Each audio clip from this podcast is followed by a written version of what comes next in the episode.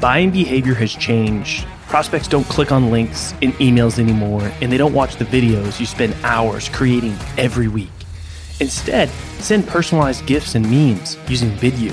You can quickly create engaging, personalized content that immediately grabs your prospect's attention, helps you stand out in the inbox, and does it all without forcing them to click anything or go anywhere. Head over to vidyou.io slash salescast to sign up for free and spend less time getting your messages across and more time selling.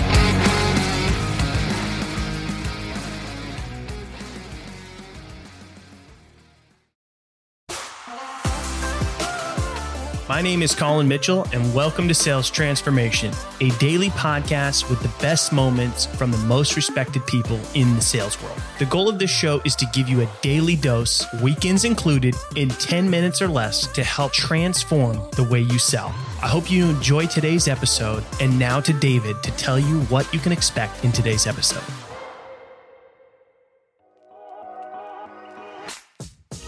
Virtual shift, content led growth, and dark social. Welcome to the new normal. Collin talks about three things in this episode. Number one, how people coped with the shift to virtual selling. Number two, the stats he learned in embarking on content led growth. And three, dark facts about dark social. Tune in today and discover more in this latest episode of Sales Transformation.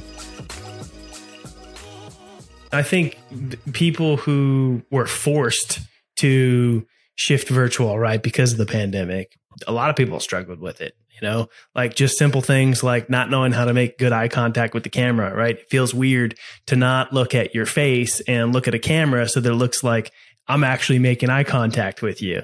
You know, hmm. simple things like that. And it's something that you mentioned that I think a lot of people tend to rely on is, you know, reading people's body language.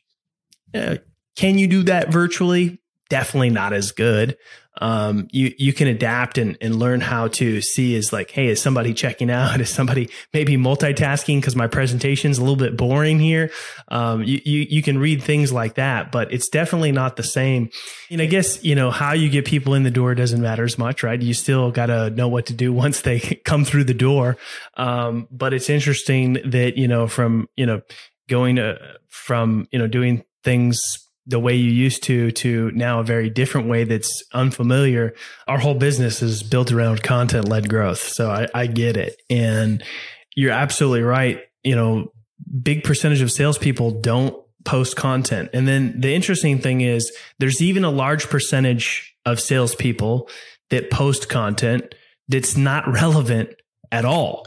You know, mm-hmm. if, you, you know, an example is, you know, if you're a salesperson posting a bunch of sales content and you don't sell to salespeople, what's the I point? That, that that's always I've always felt uncomfortable about that because sales is a passion. It's something I'm, you know, I believe is a career path for people and I'm passionate about it. I wouldn't personally post about sales because anything you post on LinkedIn, if it's about strategy or anything like that, your target buyers are watching and anything can be misconstrued as being tactics, which then, you know, come across maybe like trickery, which I, I don't like. But so, so salespeople, they don't post the content because they're worried people aren't going to see it.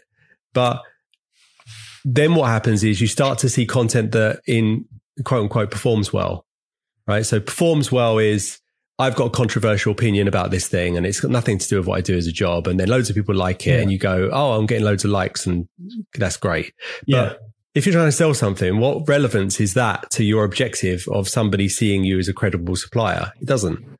Well, um, yeah. And the, and the interesting thing is, is to your point there, you know, if you post something that's clickbaity, it actually does well. I mean, I think the algorithm prefers it where if you, you know, give something tactical that's specific to your niche, that's educational to the people that you serve, it's not going to perform as well, but that's okay. What people don't understand is, is dark social is a real thing. And, you know, that might sound like magic fairy dust, but I can tell you that LinkedIn is our number one lead source for our business.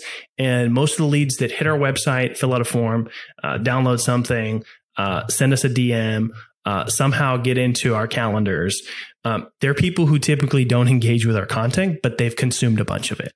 And your average B2B buyer is going to consume at least 13 pieces of content in before, you know, making a buying decision.